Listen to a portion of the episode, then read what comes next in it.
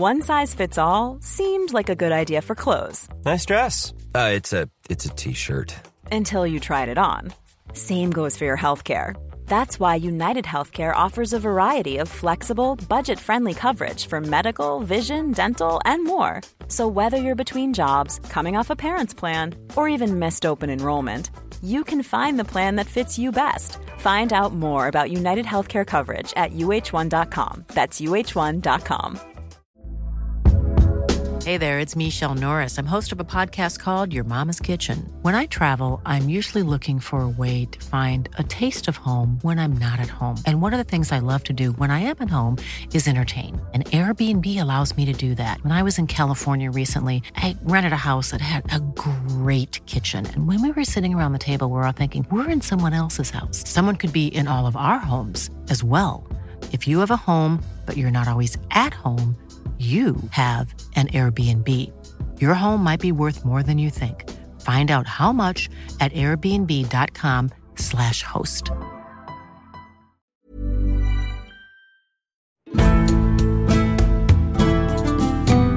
For about 300 years, raiders, traders, and settlers from Scandinavia made an indelible mark on northwestern Europe and beyond.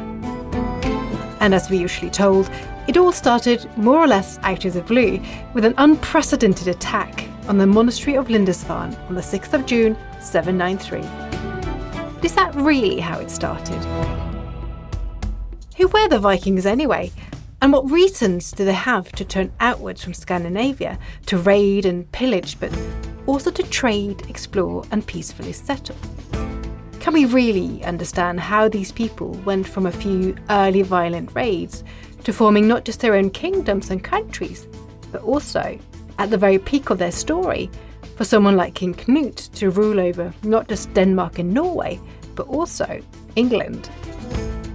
In this episode, as part of our Viking month, I'm going to try to answer some of those questions, which are things that I've been working on for quite some time as well. And we're also going to be going back to some colleagues we have heard from previously on the podcast. We should start with some definitions. What do we mean by the Vikings? This is something that always seems to come up every time I write an article or post something on social media. The most common definition is as a description of the people who originated in Scandinavia from the beginning of the Viking Age, usually defined as 793, but we'll get back to that, and up until about 1066. And by Scandinavia, here we mean the modern countries of Norway, Sweden, and Denmark, which, of course, did not exist as those nations until the end of the period. In fact, it was the Viking Age that really created the Scandinavian countries in the first place. We do certainly have something called Norway and Denmark at the time, but they're not countries in the way that we define them now, and certainly not with the same territories.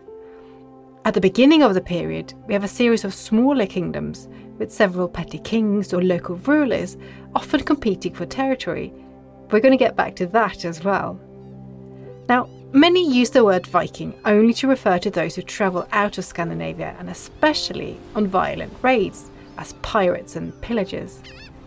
In fact, some like to refer to the word Viking as a job description rather than an ethnic identifier. And the latter is very true. There's no such thing as an ethnic Viking. And if you travelled back to, say, 850 and asked someone who they were, I'm pretty sure they wouldn't answer a Viking. They'd be more likely to identify themselves with a certain family or regional group.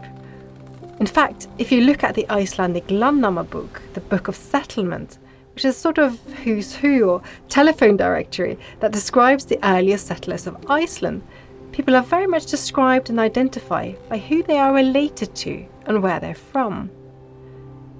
The way we use the word Viking now in English is a pretty recent invention, having been revived in the 19th century.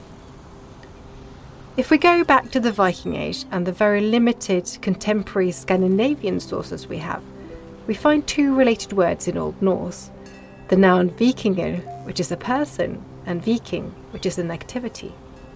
We found them on runestones and in poetry, and a vikingur was someone who went on expeditions, usually abroad.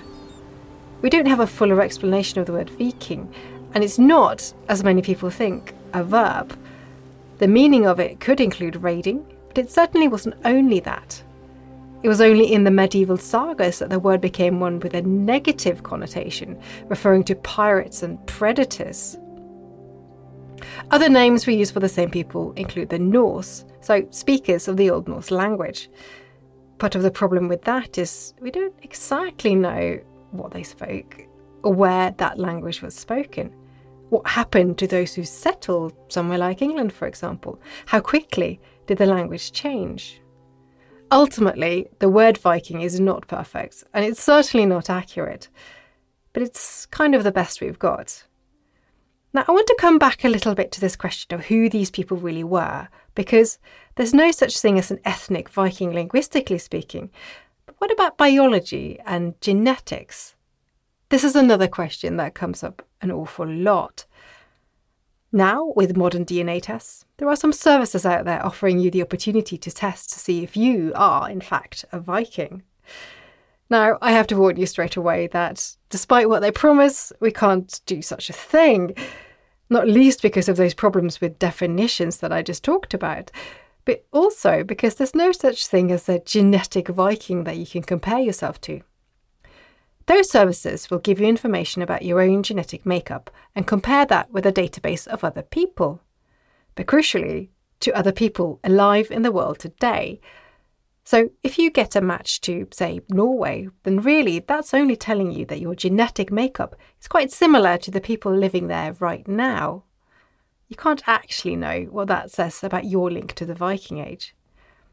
Now, having said that, there was also a recent large scale study on ancient DNA looking at DNA from Viking Age skeletons, which attempted to draw out some patterns of larger scale populations and population movements. Now, within this study, they did find some differences between the different areas of Scandinavia, areas that were more what they called Norwegian like or, or Swedish like, for example. But what was also really interesting is that those differences didn't actually map properly onto what borders we have today, but rather were more defined by geography. Another interesting point from the study was that there were plenty of people coming into Scandinavia, including from some unexpected locations like southern Europe. And often, ways that we typically identify ethnicity or cultural affinity, like grave goods, for example, didn't match the genetic markers. So you can have people, for instance, who have a genetic makeup that match the Sami, the indigenous populations, buried with grave goods that we would usually identify as Viking. So the genetics and the definitions that we have don't exactly quite match, and we've still got quite a long way to go to tease apart what this all means. But let's get back to the start of the Viking Age and those early raids. Technically, that raid on Lindisfarne isn't the first recorded raid, because in the Anglo Saxon Chronicle, another raid is mentioned on Portland in southern England. In this attack, a royal official was murdered by the crew of three ships of raiders who apparently came from Hordaland in Norway, and it's reported for the year 789. The entry says they came for the first time three ships, and then the Reeve rode there and wanted to compel them to go to the king's town because he did not know what they were, and they killed him. Those were the first ships of the Danish men which sought out the land of the English race. But Lindisfarne, of course, is the raid that's much better known. And regardless of whether or not that was really the first raid, pretty soon the Viking raiders became a serious threat to Britain and Ireland. A while back, I talked to Dr. David Petts about the raid and the evidence we have about it. One of the things I really wanted to know was if this really was as unexpected as we think, and if the site was totally undefended. It's pretty clear from all the sources that it was entirely unexpected obviously once the impact of Viking raiding becomes more established, I think people become more aware of the potential. But you know, you, have really got to remember this really is, apart from one other example down on the south coast of England, this was really out of the blue. There's never really been anything like it before. So that first attack, and I, I think it's just that shocker that anybody would dream of, particularly attacking a, a monastic site. Early medieval Northumbria, it wasn't a peaceful place. I mean, there's plenty of conflict going on. But the idea of attacking and sacking a monastery was something qualitatively different to the other kinds of battles and warfare that was endemic in this period. The Lindisfarne attack sent shockwaves throughout Europe, not least because it was reported by a Northumbrian scholar, Alcuin of York, who ended up working at the court of Charlemagne. I asked David about the significance of this report. The fact that what's happened in Northumbria is being transmitted to the Holy Roman Emperor and his court is really, really important. This isn't just something which happens on the edge of a known world, it's something which has profound impact on the continental mainland. It's very easy to forget when we talk about the Vikings uh, in Britain, we always tend to think of it as the kind of the Viking impact on Britain and Ireland and the North Atlantic. The Viking impact on continental Europe and you know France and the Low Countries was incredibly profound. So I think there's that sense that you know something nasty is coming our way because this part of Europe, the Carolingian Empire, they are part of that North Sea trading world as well. So they are interested and worried about anything that might impact on it. And the Viking threat, of course, was not just limited to England. There were also raids taking place towards the end of the 8th century across the English Channel in the Kingdom of Francia. I spoke to Dr. Chris Cooijmans about what we know about those earliest attacks we get a sense from various different texts that Vikings were already active in a limited capacity along the Frankish coast around the turn of the 9th century, so roughly coinciding with their first recorded appearances around the coast of Britain and Ireland. But for Francia, the early evidence is sometimes difficult to interpret, and it's a bit vague on the details, so we often can't really pinpoint early attacks with any great amount of certainty. But the first specific attack around the Frankish coast that is traditionally thought to have been carried out by Vikings is dated to the year 799. Now, we don't actually know all that much about this attack. The annals are completely silent about it. We have no archaeological evidence to work with. But what we do have is a letter written by Alcuin of York, no less, who mentions that pagan ships had made their way to the islands of Aquitaine and that they'd caused a lot of damage there, and that over a hundred of these attackers had been killed on a beach. So, this attack is traditionally thought to have taken place on the island of Noirmoutier, which is off the Atlantic coast of present day France. It's just south of Brittany. And it's often held up as the one event that kicked off the Viking Age in Francia, much like, you know, Lindisfarne was uh, for England.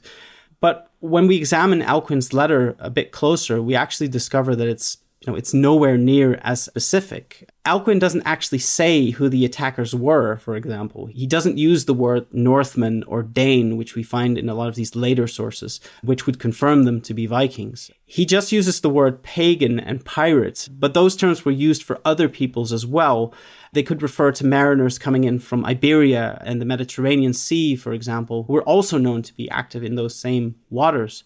He also doesn't specify what the target would have been. He just mentions islands, plural.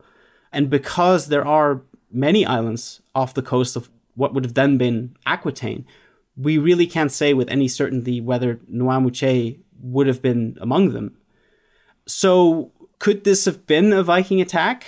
Yes, I think so. Absolutely. We can't rule it out in any way. But if it was, would it have been this sort of game changing bolt from the blue event? Probably not. As I mentioned, we do have other suggestions of this activity taking place during this early time, suggesting that it was already uh, far more commonplace to run into Vikings along the Frankish coasts. So, there were clearly plenty of raiders active across the English Channel and possibly for longer than we have records of. Another thing we know is that not all the intention was focused on Western Europe, but things were happening in the East around the same time, possibly even a little bit earlier. Researchers are now learning more and more about activity in the Baltic Sea. One major discovery was a ship burial at Salme in Estonia that was discovered in 2008. There were actually two ships there that contained a remarkable burial of 41 individuals in total, with the larger of the two ships extremely well equipped with weapons and elaborate artifacts.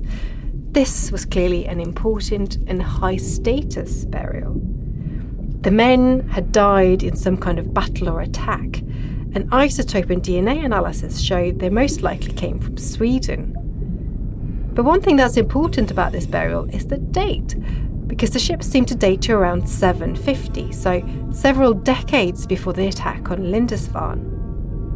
And what's also important is that around the same time, we start to see trading settlements with a distinctly Scandinavian nature appearing along the eastern river routes, the first one being Staraya Ladoga near what is now St. Petersburg.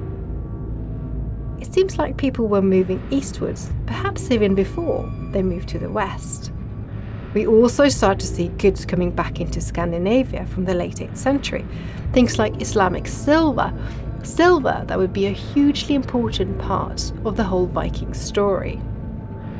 Now, there are also tantalising clues that there might have been more contact between Scandinavia and places like Britain before the first raids took place. And if you think about it, that's quite logical, not only because the distances are quite short, but also because those first raiders clearly knew where to go and what they would find. When we have that first attack on Portland, for example, the Reeve came down to see them, trying to direct them to the market town. He saw no threat in those Viking ships coming along. Perhaps he mistook them for traders. Now, even if we don't quite know where it started or how much contact there had been before, the question remains why? In the last quarter of the 8th century, something changed that drove people out of their homelands in Scandinavia in search of riches by violent means. And what was that?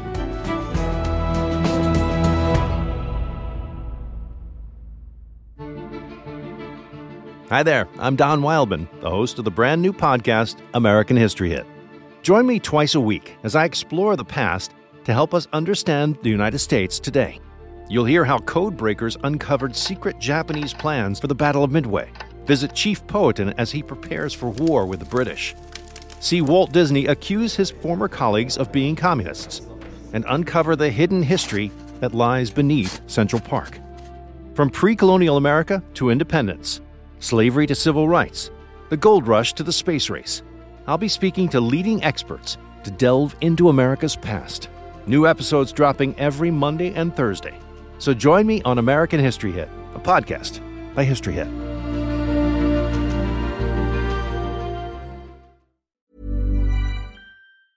Even when we're on a budget, we still deserve nice things.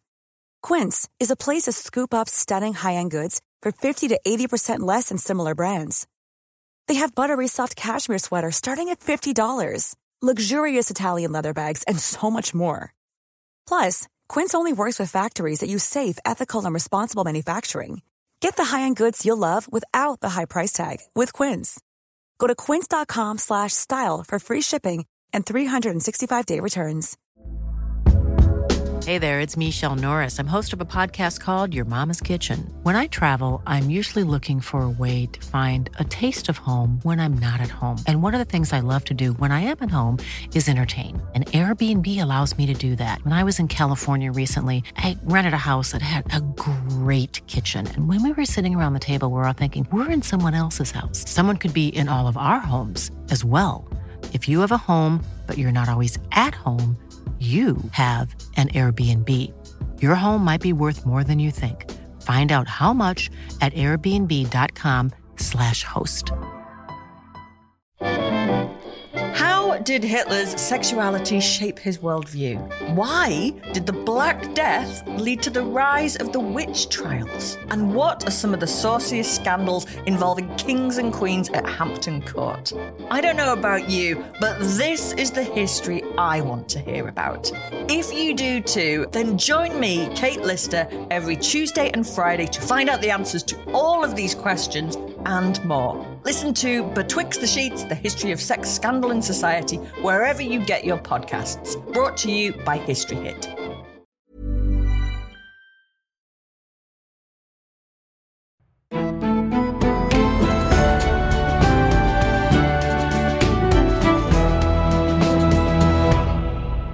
Over the years, a number of courses of the Viking Age have been put forward. A major suggestion is that there might have been population pressure in the Viking homelands, seeing groups forced to move elsewhere because of an increased population that may have led to there being a lack of land for settlements back home. Unfortunately, we don't actually have any real evidence to tell us if this was the case or not. Another possible reason is the environment, so impact of climate change leading to better opportunities for settlement in places like Iceland and Greenland. Now, we do know that is the case, but it doesn't actually happen right at the start. It happens a little while later. So that can't really be a cause as such. The next plausible candidate relates to politics and power struggles back home in Scandinavia. And if you remember the talk right at the start about the Scandinavian countries, there were a number of smaller kingdoms and chiefdoms in Scandinavia, and this inevitably led to competition. And to be able to compete in a situation like that, you need capital, something that you could easily obtain on a raid overseas. There are what's been described as ideological reasons as well, relating to the mentality and a worldview focused on and geared for warfare, where overseas raids gave you status and training. It might even have given you social capital that you could use when you came back home. But none of this really explains that quite sudden change in the late 8th century. We also have technological factors playing in and especially the development of the Viking ship. And this is actually really important because the ship was so crucial to the success of the raids. With the new development of a keel and the use of sails for the first time in Scandinavia, the Viking ships not only allowed quite large crews to cross the oceans, but also to navigate rivers and to pull up quickly and silently onto beaches and disappear again as quickly as they arrived. Finally, there's a more recent suggestion that a shortage of women may have been a reason for the Western raids. This would then provide an incentive for young men to raid and obtain wealth so that they can compete in a very tricky marriage market and, importantly, have the money to pay the necessary bride wealth that was due to the bride's family. It's been suggested that this shortage of women was caused by selective infanticide, where female babies were killed by their families, while at the same time, those at the higher end of the social ladder may also have had several wives. The problem with this scenario is that we don't actually have any evidence that there were fewer women at all, and much of it relates to a bit of a misunderstanding. Because we do have a much smaller number of female graves than male graves in Scandinavia from the Viking Age. This has been taken directly to suggest that there were also fewer women. But that's not actually the case. The difference is caused by the ways we identify these Viking graves and identify gender in the archaeological record. We usually do this by grave goods. And because places like Norway have really poor preservation conditions for skeletons, we don't really have another way. So, unless we have some really obvious artifacts, we have no way of identifying the sex of the disease. And in any case, that method of identifying gender based on grave goods and objects is very problematic anyway. So, where we are now, then, really, is that there probably wasn't one specific reason.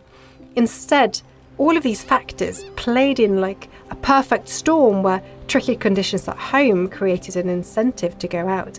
And the new technologies, like the ships, suddenly made it very possible. And at the same time, there seems to have been widespread contact between the far reaches of Scandinavia and the outside world. People were mobile and they were very much aware of what was out there and what they could possibly get hold of. Now, importantly, this began to happen long before the first attacks, initially around Scandinavia.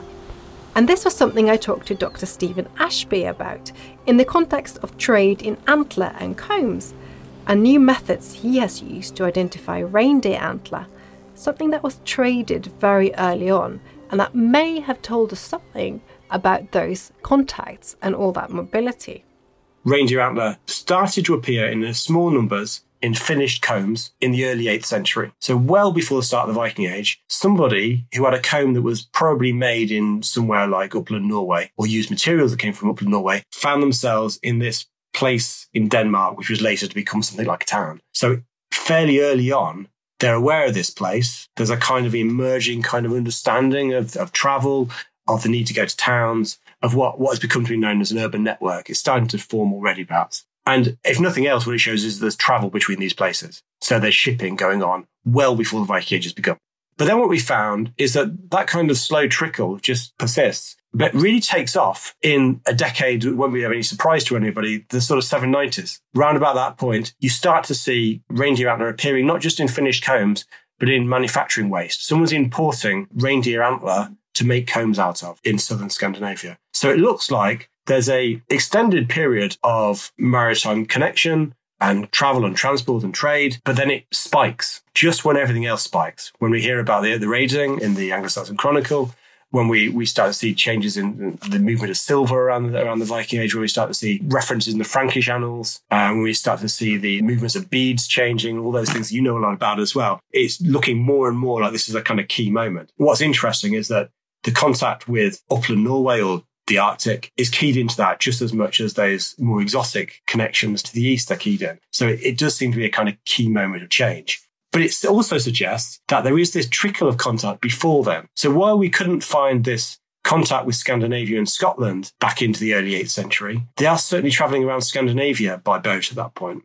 So it does look like there was movement, there was contact, there was trade that expanded and changed at some point during the, the late 8th century, rather than beginning at that point from nothing, really. That's such a brilliant conclusion to be able to get to from something like Holmes. One other question that I have, which is a, I'm not sure you can really answer, it, but it's a bit of a sort of chicken or egg uh, sort of question, really, in terms of seeing all this new, the new reindeer, the material especially, and the sort of the use of that in combs. Is that to do with a cultural thing? And do you think, is it more sort of whatever roles they have in society? Is that becoming more important? Or is it the fact that suddenly it's possible for these materials to move around and so people can access because you have much more transport and networks and, and all of that? Is it sort of because they need the materials or is it because that they are accessible, do you think? I think, yeah, I think it's a bit of both. I think certainly it must have been about the network opening up. So somebody who's getting hold of reindeer antler is aware that they can ship this to somewhere, that somebody else wants it somewhere else. That has to be important. It's not that it's necessarily a kind of culturally ascribed material that it, that it kind of means something. Now that, that might well be there, but there are, there are particular things about reindeer which make it desirable. If anyone knows what a reindeer antler looks like, it's got big flat plates on it, much as elk has. You don't see that in red deer antler as much. So red deer antler tends to be, it's kind of cylindrical. And that's probably one of the reasons why the combs you see in places like England are not quite so pretty. Is, is that it's a harder material to work in a kind of symmetrical sort of way. But I think the key thing is that reindeer group together in, in large herds, huge herds, thousands and thousands of deer, completely nothing like you see for red deer or for elk. So if you want large numbers of antlers, then reindeer is the place to go. Lots of this material seems to be uh, what we call cast or shed. It's not butchered. It's not been taken from animals that have been hunted. It's been collected from the ground. And the easiest way to do that is if you've got a large number of, of animals together. So I think that's the reason that it becomes kind of desirable outside of its immediate area of uh, where, where the animals live. It's because it allows you to bring in large numbers. So I think it probably suggests expanding scale of production and the need to supplement what you've got locally with material from outside. So, this was the earliest stage of the Viking Age then. Pretty soon, the Viking presence in Western Europe started to change. Clearly, raiding in the West and East was profitable. Leaders with ambitions and those they recruited along the way realised the raids were good business. And before too long, those early hit and run raids turned into something else ambitions of political conquest. Now, typically, we date this to almost a century after the first raids, with the coming of the Great Army. Our loyal listeners would have heard uh, me and others talk about this army many times before, and we have several episodes that you can go back to listen to. Here's how Dr. Jane Kershaw, for example, described the Great Army. They are first recorded as arriving in England in 865. So, this is after a period of 70 years or so of Viking raiding. But in this year, a great army arrives. They're a motley collection of kind of career warriors, mostly from Scandinavia, maybe some people coming from the continent, possibly from Ireland as well. And they travel round England, subduing the various Anglo Saxon kingdoms.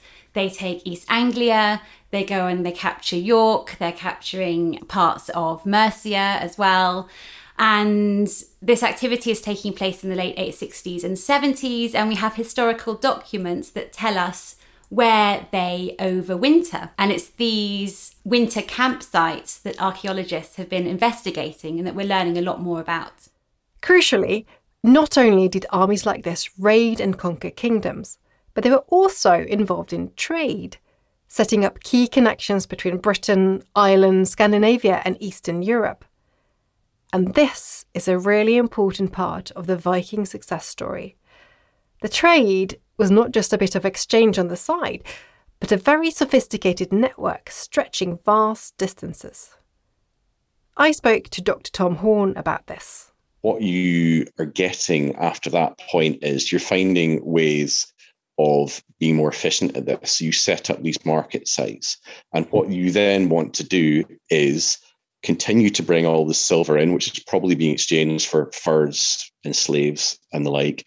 And you're setting up these markets and you're trying to link them up as well. So we think Kaupangen near sort of Oslo and the Oslo Fjord connecting to Hedeby, which is basically in sort of southern Denmark, northern Germany. And that we think of that actually as a kingdom.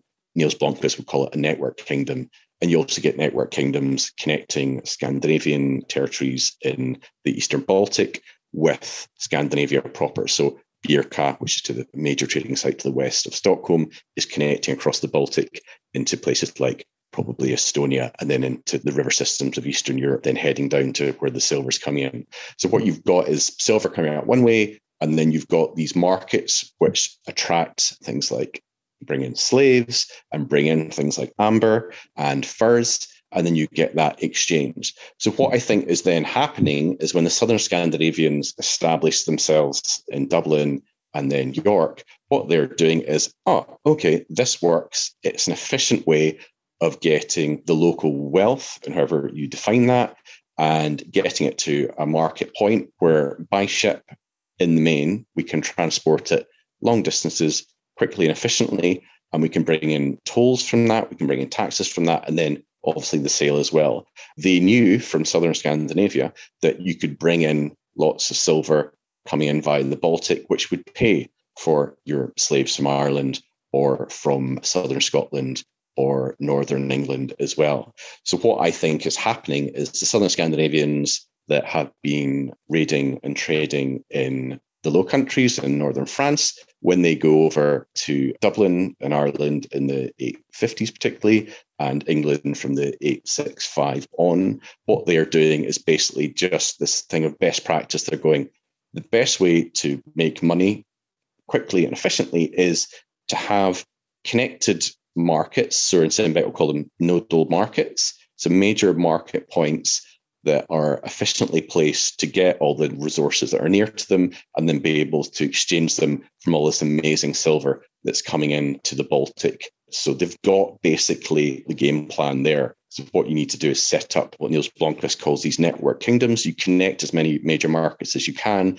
and that bring in all the resources, and then you just try and attract traders to them, and you try to attract people that are bringing in their slaves, and then you just skim the profit off that. So I think that is the connection. You really got to look at southern Scandinavia and maybe even also Sweden, and you see what's been done there. And then they've transposed that. They've just taken that idea and they brought it to Britain and Ireland. And then they just follow what they've been doing for maybe even a, a century by that stage. So, a century after the first recorded raids in the West, the Vikings are a firm and definite presence in northwestern Europe. There are Scandinavian settlements, kingdoms, and trading networks in places like Britain and Ireland, Normandy, Iceland, and along the rivers of Eastern Europe. But this is just the beginning. In the coming two weeks, we'll be hearing about the stories and sagas that have been told about these people from the north, as well as the culmination of their power in the west. Make sure you don't miss the rest of our Viking month here on Gone Medieval. I'm Dr. Kat Jarman, and thank you so much for listening to the podcast.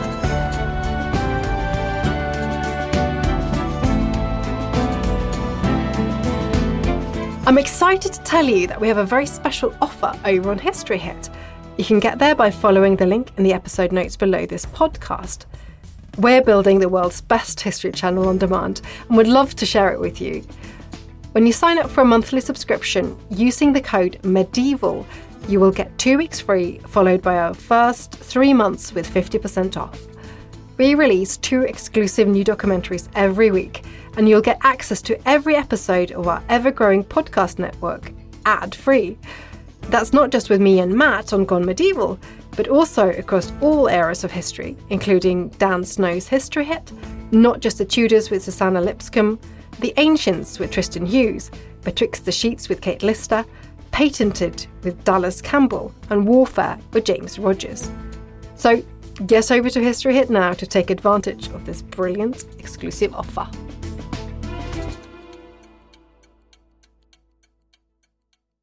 Thank you for listening to this episode of Gone Medieval. Please follow this show wherever you get your podcasts. It really helps us out, and you'll be doing me a big favour. Don't forget you can also listen to all of these podcasts ad free and watch hundreds of documentaries when you subscribe at historyhit.com forward slash subscribe. As a special gift, you can also get your first three months for just £1 a month when you use the code MEDIEVAL at checkout.